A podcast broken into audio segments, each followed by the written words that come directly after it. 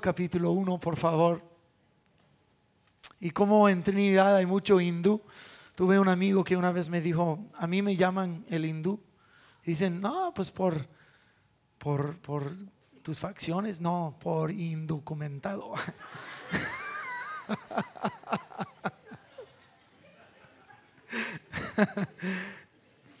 bueno, pues.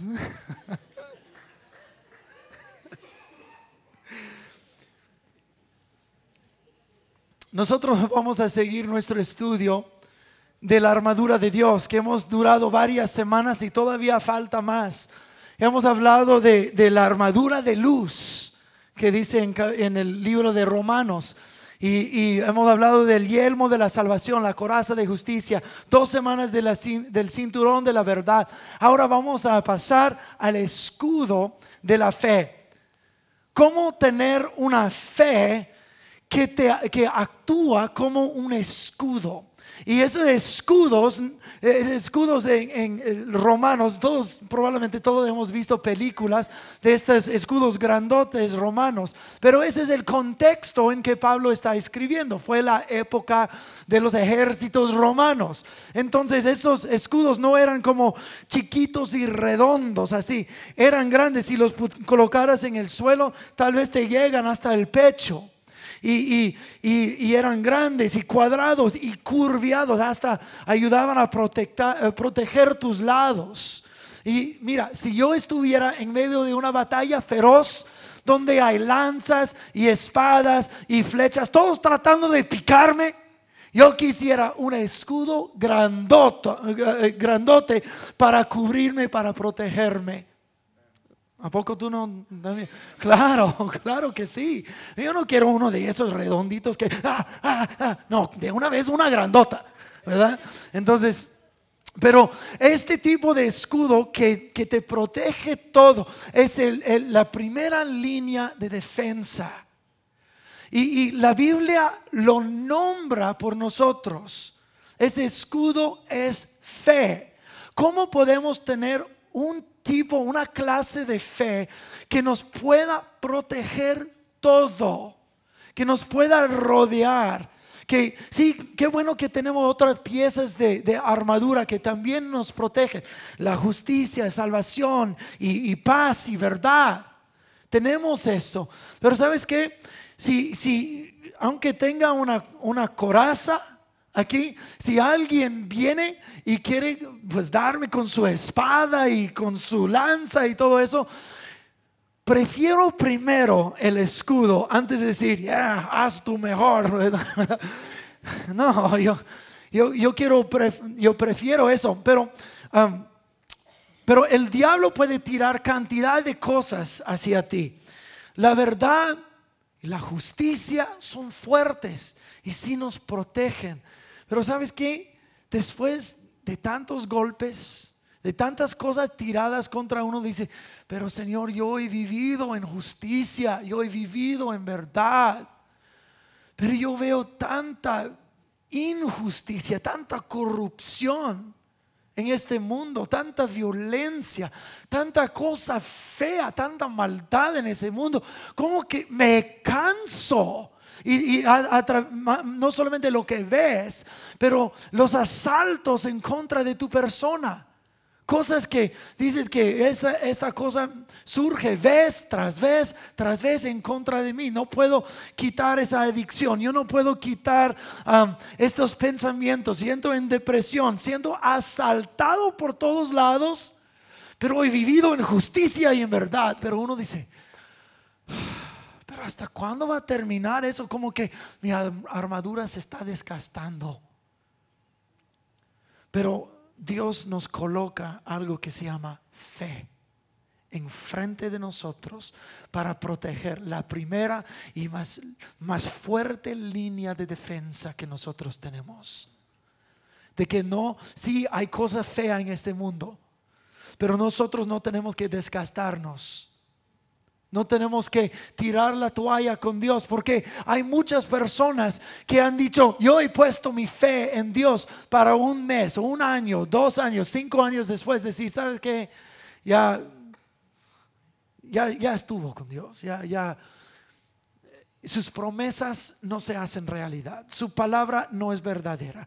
Ah, yo, la iglesia, los hermanos en la iglesia chismearon de mí, ya que ya, pues ya, ya chole, ¿verdad? Como dicen en México. Uno de mis mentores en el español, Rito Flores, ya me decía, ya chole con ese trabajo. Bueno, ya estuvo. Pero ¿cómo es que nosotros podemos poner, todos nosotros, decir, mi fe está en Dios, pero algunos persistir y perseverar y otros tirar la toalla? ¿Qué es la diferencia? ¿Qué es la diferencia entre uno que, que llega hasta el fin y uno que no? ¿Por qué algunos se desilusionan y otros perseveran? Todo tiene que ver no solamente en quién pones tu fe, pero cómo pones tu fe en Dios. Porque si, si muchas personas se desilusionan cuando cosas difíciles pasan y todos, todo su mundo se está desbaratando alrededor. Y, dice, no, pues Dios dijo que puede restaurar, Dios dijo que puede sanar, Dios dijo que, y donde mira alrededor. Entonces Dios no ha de existir.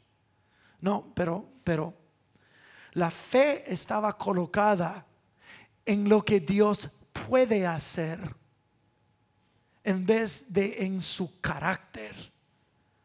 Nosotros decimos, Dios tiene la capacidad de, hacer todo. Dios puede sanar. Y mira, por ejemplo, en mi propia vida, mi, eh, este, es el 16, en ocho días van a ser 13 años desde que mi papá falleció repentinamente. Y, nosotros oramos, oramos, oramos, oramos, pedimos, clamábamos por, al Señor y todavía falleció. Uno puede decir, no, pues entonces Dios no ha de existir, o Dios no escucha, o Dios no le importa a Dios. Entonces, ¿dónde está mi fe? ¿Dónde está mi Dios? Ya estuvo. Es fácil tener fe cuando todo es pura alegría. No, pues mis hijos están bien, mi esposa está bien, la iglesia está bien, que mis finanzas están bien. Oh, Señor, cuánto te amo. Oh, eso es fácil. Eso es fácil. Pero viene la tribulación, viene la prueba y nosotros, no, pues que Dios, ¿dónde está? Es que nosotros muchas veces queremos dictarle a Dios lo que debe estar haciendo según la capacidad que tiene. En vez de decir, Señor, ¿sabes qué? Pase lo que pase, eres bueno. Si lo mejor pasa o lo peor pasa. Porque todos hemos experimentado lo mejor y lo peor. Pero en todo eso, Dios sigue siendo bueno. Siempre bueno. Santiago capítulo 1, versículos 2 a 4 dicen, hermanos míos, tened por sumo gozo cuando cayeres en diversas pruebas, tribulaciones, tentaciones, sabiendo que la prueba de vuestra fe obra paciencia, mas tenga la paciencia perfecta su obra, para que seáis perfectos y cabales, sin faltar en alguna cosa. Hace unos años estuve leyendo ese este versículo. Por sumo gozo cuando cayeres en diversas tentaciones, tribulaciones, pruebas. Y yo dije, Señor, gracias por poner esto ahí. Lo digo con sarcasmo. Gracias, Señor. Si yo pudiera sacar de la Biblia un versículo, tal vez sería este. Tenlo por gozo cuando tu mundo desbarata alrededor.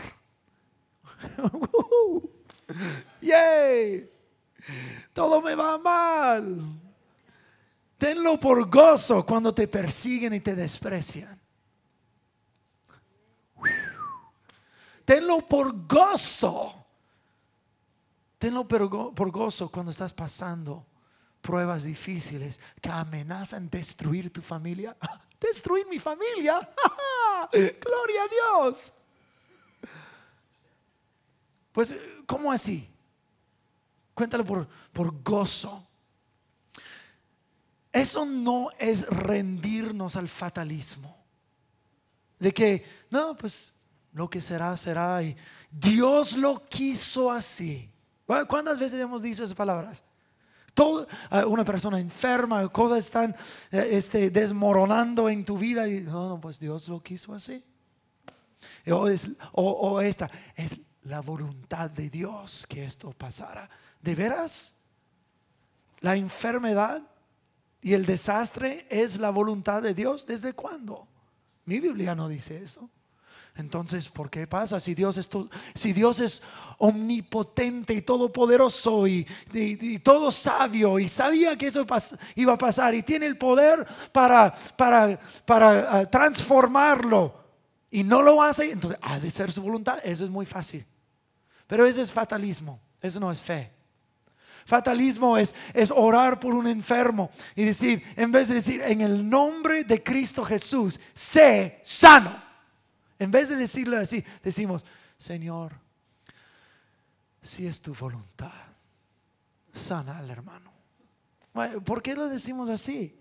Porque en verdad no tenemos fe en que Dios va a hacer algo. Entonces colocamos ciertas cosas en nuestras oraciones por si acaso no llega a suceder. Podemos decir, Señor, si es tu voluntad, sánalo. No se sanó, fue la voluntad de Dios que esté enfermo. Eso es limpio y fácil pero es sin fe. Y no estoy diciendo de que, de que cada persona, que no cada persona es, sana inmediatamente por una falta de fe. No, hay muchas razones. Hay muchas razones y no me las sé todas porque yo no soy Dios. Yo no soy el sanador. Dios es. Eh, no es nuestro trabajo sanar, es nuestro trabajo orar. Y Dios obra la sanidad. Pero es nuestro trabajo decir, Señor, tú dijiste que así hiciéramos y así vamos a hacer. Entonces, muchas veces decimos que cosas en nuestra vida fue la voluntad de Dios en una manera fatalística, en vez, y, cuando a veces es la consecuencia de cosas que nosotros hayamos hecho. O sea, una persona que va a la cantina, se emborracha, se sube el auto y choca y mata a otra persona. No, pues fue la voluntad de Dios. ¿Cuándo la voluntad de Dios? Eso no fue. O Dios lo quiso así. ¿Cuándo Dios lo quiso así? O, o que será, será. No, no, no. Tú cometiste un error que costó la vida de otra persona. Eso no tiene que ver con Dios, tiene que ver con tú. Y muchas veces nosotros nos entregamos a cosas como hemos dicho en las semanas pasadas, de que quitamos la coraza de justicia o quitamos el cinturón de la verdad porque la mentira en el momento es más conveniente.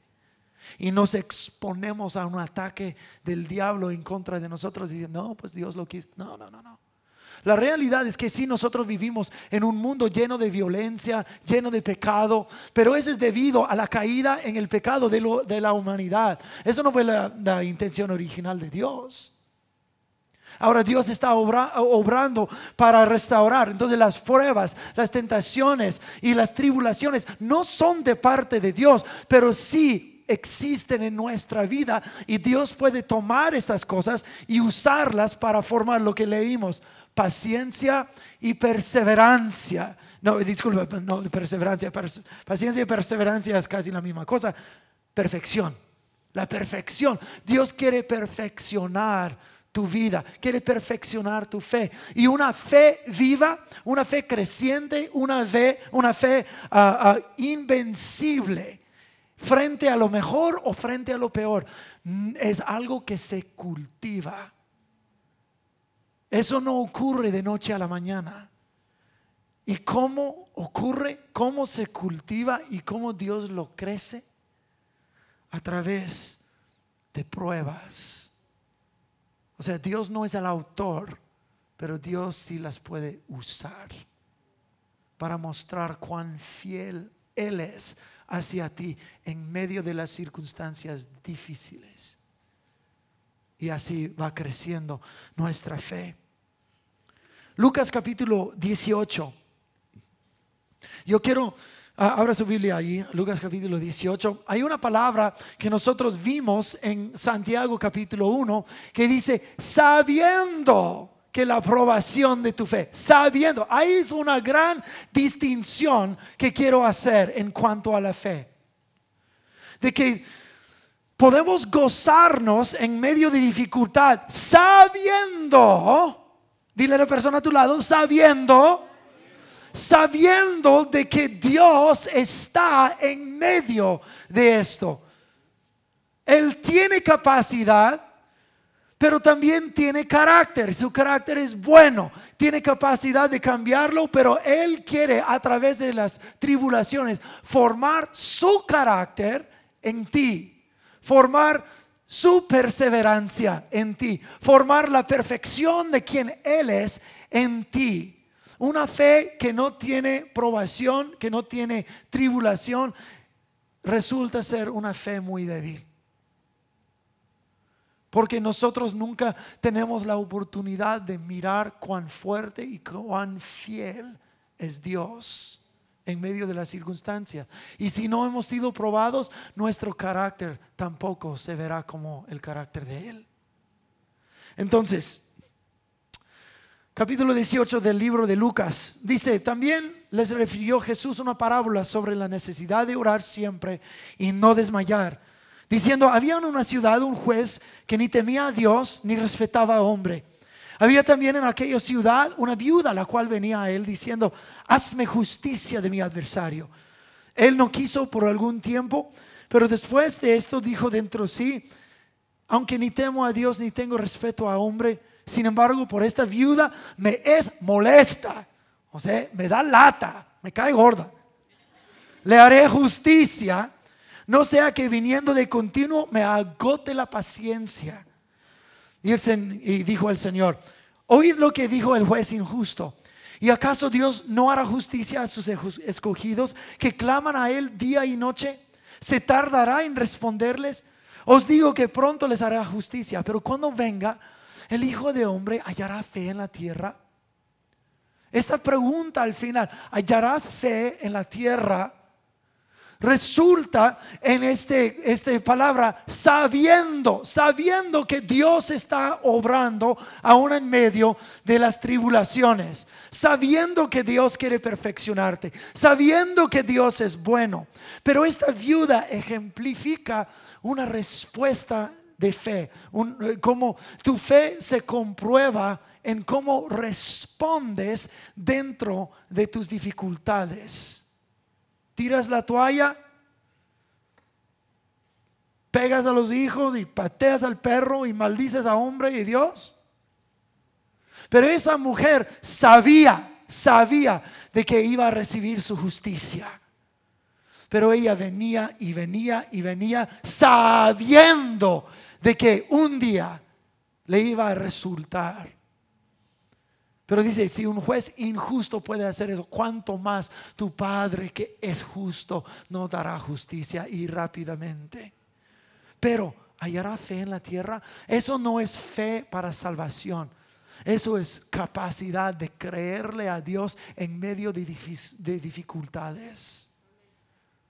Cuando Cristo vuelva a la tierra, encontrará un pueblo en medio de toda la oscuridad del mundo, toda la tentación del diablo, en medio de toda la persecución hacia su pueblo. Todavía hallará un pueblo detrás de un escudo diciendo, Señor, hemos mantenido la línea, hemos avanzado tu reino, no hemos tirado la toalla encontrará fe en la tierra, encontrará gente capaz de creerle a pesar de la circunstancia. Yo quiero ser uno de ellos. Y yo quiero que cada uno de nosotros lo seamos también. Nosotros vivimos en tiempos oscuros que cada día más se van oscureciendo. En como tres semanas tenemos elecciones presidenciales. Ay, Dios mío. Ni él ni ella yo creo que cuando me toca votar voy a poner mi propio nombre ahí. Pastor Cayo. Y si gano la elección, híjole, no, no.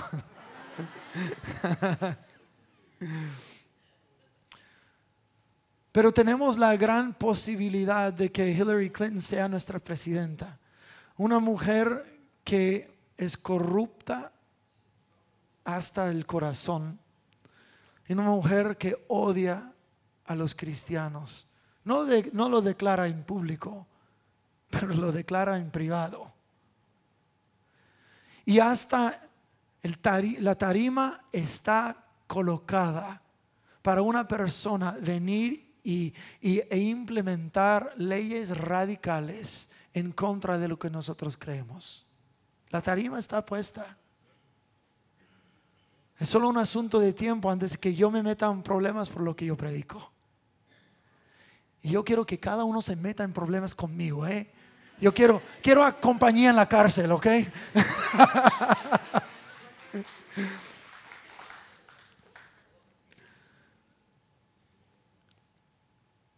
Pero cuando tales persecuciones vienen, y no estoy diciendo que van a venir el próximo año, no estoy diciendo eso. Pero la persecución es una promesa en la Biblia. Cuando contamos con las promesas de Dios, nosotros nunca mencionamos la persecución, pero está ahí vez tras vez, tras vez, tras vez, tras vez. Pues lo leímos en Santiago 1, cuando pasas por toda clase de tribulación. Pero Dios está probando, ¿dónde está mi gente fiel? ¿Dónde está mi gente que no se va a entregar a la basura de este mundo, que no va a huir cuando oscurezca? Cuando, que no va a hacerse para atrás y correr cuando Satanás viene como, un, como un torrente en contra de ellos. ¿Quién se va a mantener firme? Esta iglesia se va a mantener firme. Cada quien, cada uno de nosotros nos mantendremos firmes. Pero este tipo de fe crece. Y Dios lo está obrando en nosotros.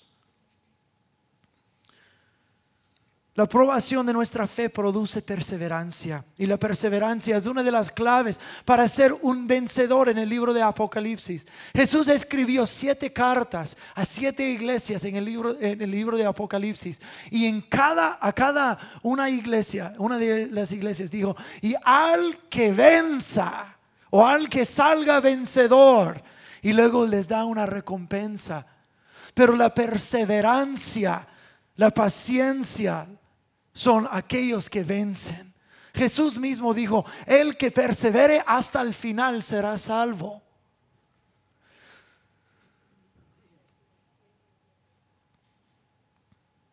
Apocalipsis capítulo 3 versículos 10 y 11, no tienes que cambiar ahí, pero escucha bien lo que dice. Dice, por cuanto has guardado la palabra de mi paciencia, yo también te guardaré en la hora de la prueba que ha de venir sobre el mundo entero para probar a los que habitan sobre la tierra.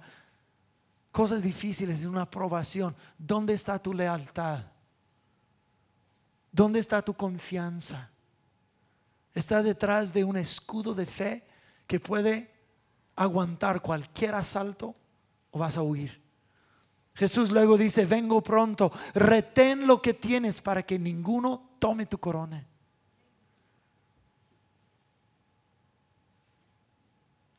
Muchas veces gente piensa que Dios los abandona cuando, cuando cruzamos o pasamos por el valle de la sombra de la muerte.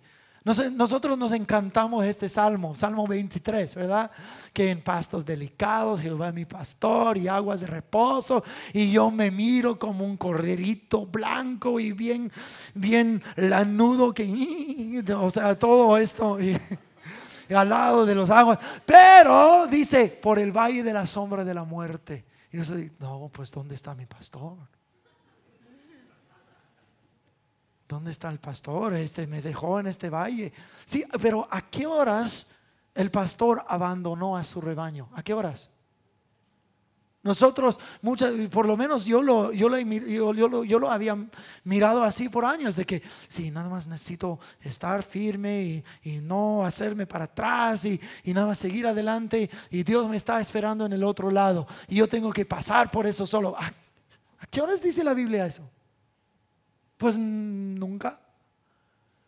Cuando, cuando estamos en medio del valle de la sombra de la muerte, El pastor está ahí al lado protegiendo su rebaño. Pero a veces es necesario pasar por ahí para estar en mejores pastos en el otro lado. Pero es en el valle de la sombra de la muerte donde la fe se desarrolla y crece. Y nosotros vemos cuán fiel, aún en medio de lo peor, cuán fiel es Dios. Él está obrando esto en nosotros. Entonces, a pesar de lo mejor o a pesar de lo peor, Dios es bueno. Nuestra fe depende de su bondad y no de lo que pensamos que Dios debe de hacer. Dios hasta nos enseña cómo poner nuestra fe en Él para que sea una fe invencible.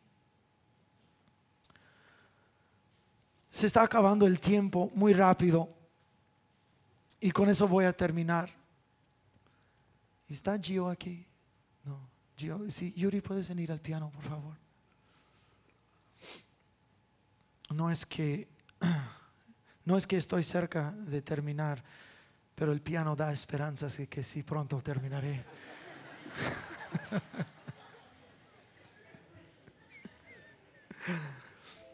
en Segundo de Reyes, capítulo 18. Segundo de Reyes, capítulo 18 nos cuenta la historia del rey Ezequías en el reino sur, en Judá. Y había un ejército de más de 200 mil soldados sitiando la ciudad de Jerusalén. Y uno de los emisarios del rey de Asiria se acercó a los muros de Jerusalén para hablar con los emisarios del rey Ezequías. Y dijeron así, dicen, decid ahora a Ezequías, así dice el gran rey de Asiria, qué confianza ¿Qué confianza es esta en que te apoyas? Dices, pero son palabras vacías. Consejo tengo y fuerzas para la guerra, pero ¿en qué confías? ¿Qué te has revelado en contra de mí? Veo que confías en este bastón de caña astillada en Egipto, que si uno se apoya en él, se le clava y le traspasa la mano. Tal es el faraón, rey de Egipto para todos los que en él que confían. Y, y me dicen, nosotros confiamos en Jehová, nuestro Dios. ¿No es este mismo Dios cuyos lugares altos y altares ha quitado Ezequías? Y ha dicho a Judá y a Jerusalén, delante de este altar adoraréis en Jerusalén. Ahora pues, te ruego, dice el enemigo, te ruego que hagas un trato con mi Señor, el rey de Asiria y yo te daré dos mil caballos si tú puedes conseguir jinetes para ellos. ¿Cómo podrías resistir a un capitán o al menor de los siervos de mi Señor, aunque estés confiado en Egipto y sus carros y de su gente y, de a caballo? Entonces Eleakim, Sebna y Joa respondieron al copa mayor, copero mayor.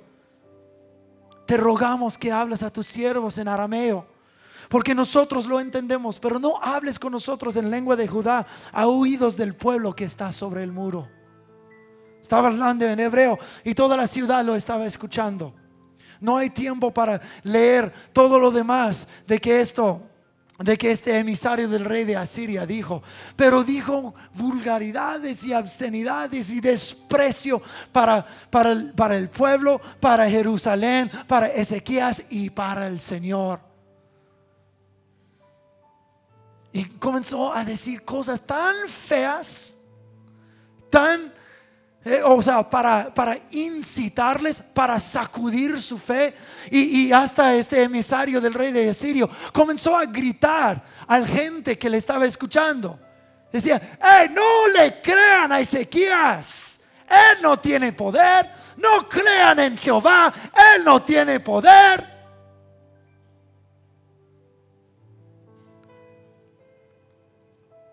Y Ezequías tenía mucho miedo. Y yo, si yo fuera el rey, yo también. Pero ¿sabes qué? Hubo grandes amenazas y gran desprecio para el Señor. Y sabes que el enemigo conoce tu idioma, conoce las áreas íntimas de tu vida, las lesiones y las, las áreas de tribulación dentro de ti, las heridas, las tentaciones. Y el diablo es un aprovechado. Él se aprovecha de ti en tus áreas más débiles. Él conoce tu idioma. Él sabe tus debilidades. Y Él habla a estas áreas en tu vida para sacudir tu fe. Y Ezequías leyó todo lo que el emisario del rey de, Asiria dijo. Todas las vulgaridades, las obscenidades, el desprecio, el reto en contra del Dios vivo. Y tomó el papel y lo colocó delante del Señor y dijo, Dios, aquí está. Aquí está la amenaza en contra de nuestra ciudad, de nuestro país, de mi propia vida. Aquí están las, aquí están las mentiras que se han dicho, las vulgaridades que se han dicho, las cosas que se han dicho para estremecer mi fe, para sacudirme, para, para obligarme a entregar, a, volar la bandera blanca. decir, pues es cierto lo que dices. Tu ejército es muy grande. ¿Y dónde está mi Dios? No puede hacer nada. Tómame. El rey Ezequías lo colocó todo delante del Señor. Y Dios levantó al profeta Isaías. Isaías. Isaías dijo, así dice el Señor, Él les va a salvar. Él los va a salvar. Escúchenme, en aquella noche, aquella misma noche, el ángel del Señor salió y el ángel del Señor mató a 185 mil soldados asirios.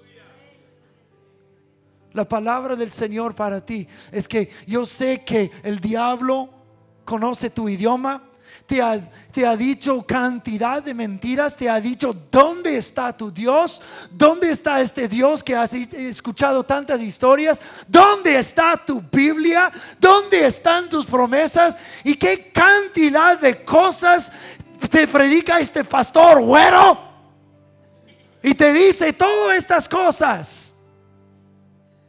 Y algunos aquí, su fe se ha sacudido pero la palabra de Dios para ti es, no es tu batalla. Él saldrá a pelear por ti. Él manda a sus ángeles a acampar alrededor de ti. El diablo amenaza destruirte a ti, tu matrimonio, tus hijos, tus nietos, tu casa y todo eso. Y Dios dice, esta es la mentira. Yo soy el poderoso y yo saldré a pelear a favor tuyo. Pero uno pero uno necesita decidir cómo va a responder en medio de esas situaciones. Si voy a huir y decir, ¿sabes qué? Tienes razón, quitar toda la madura y dice, tómame preso. O decir, ¿sabes qué? En esos momentos yo agarro esto, este escudote de fe y dice, ven y tómame si puedes. Porque yo sé quién pelea por mí. Y no me puedes tener a mí, a mí no me puedes, no puedes tener a mi familia, a mis nietos, a mi casa, mis finanzas, mi trabajo. No puedes hacer porque más grande es el que vive en mí que el que vive en el mundo y te paras firmemente sobre estas promesas y miras a Dios hacer un milagro, el Dios hacer el imposible en tu vida. Él es capaz de hacerlo. Nos ha dado un escudo de fe. ¿Todos recibieron un papel blanco? ¿No? Este, vamos a repartir unos papeles blancos en estos momentos.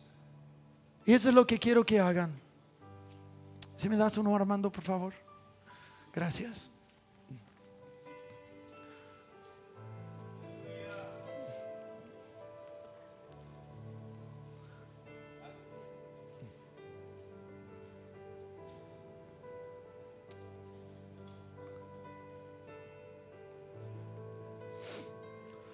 Eso es lo que quiero que hagan.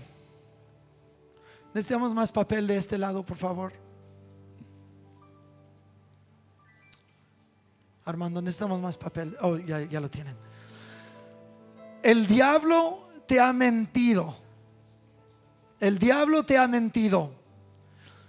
Te ha dicho dónde está tu Dios, dónde está tu iglesia, dónde están las promesas, dónde están tus amigos, dónde están. Es mejor rendirte. Y yo quiero que tú escribas en un papel todas las mentiras y todas las amenazas que Satanás ha hecho en contra de tu vida y tu familia. Nunca vas a salir de eso, dice. Eres un nadie. Eres un inútil, un inepto. Dios te ha abandonado. Dios no te va a usar. Todo lo que, todas las mentiras que Satanás te ha dicho, escríbelas delante del Señor. Y luego las vamos a desplegar delante del Señor, como Ezequías hizo. Toma los próximos minutos y hagan eso.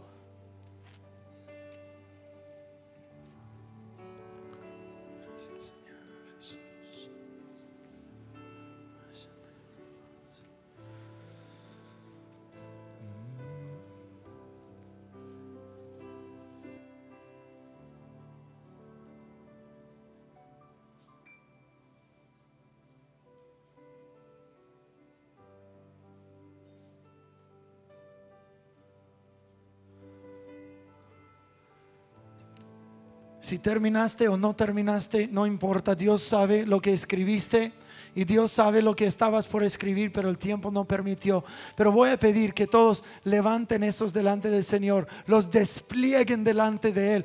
Señor, tú ves lo que el enemigo nos ha dicho. Tú ves las amenazas que nos ha hecho. Tú ves las obscenidades, las vulgaridades, las mentiras que Él ha depositado en nosotros. Señor, Ahora, ¿qué dices tú? Ahora, ¿qué dices tú, Señor? Y la palabra del Señor es que yo saldré a pelear. Y esas, estas amenazas llegarán a nada en el nombre de Jesús. En el nombre de Cristo Jesús. Señor, nosotros elegimos creerte a ti. Te creemos a ti, Señor de que tú estás peleando por nosotros, de que hay sanidad. Hay sanidad donde el diablo dijo que jamás volverás a levantarte. Hay sanidad en el nombre de Jesús. Hay milagros de provisión. Hay niños que van a volver a casa. El diablo no los tendrá. En el nombre de Jesús. En el nombre de Jesús. No creemos estas mentiras y amenazas. Señor, nosotros ponemos detrás del escudo de la fe. Protégenos, guárdanos, avánzanos en el nombre de Cristo Jesús. Y todo el mundo dice un fuerte amén. Amén. Amén, amén. Bueno, he desgastado todo mi tiempo y más. Por favor, cierren los ojos. Si estás aquí y nunca has conocido al Señor Jesús como tu Salvador,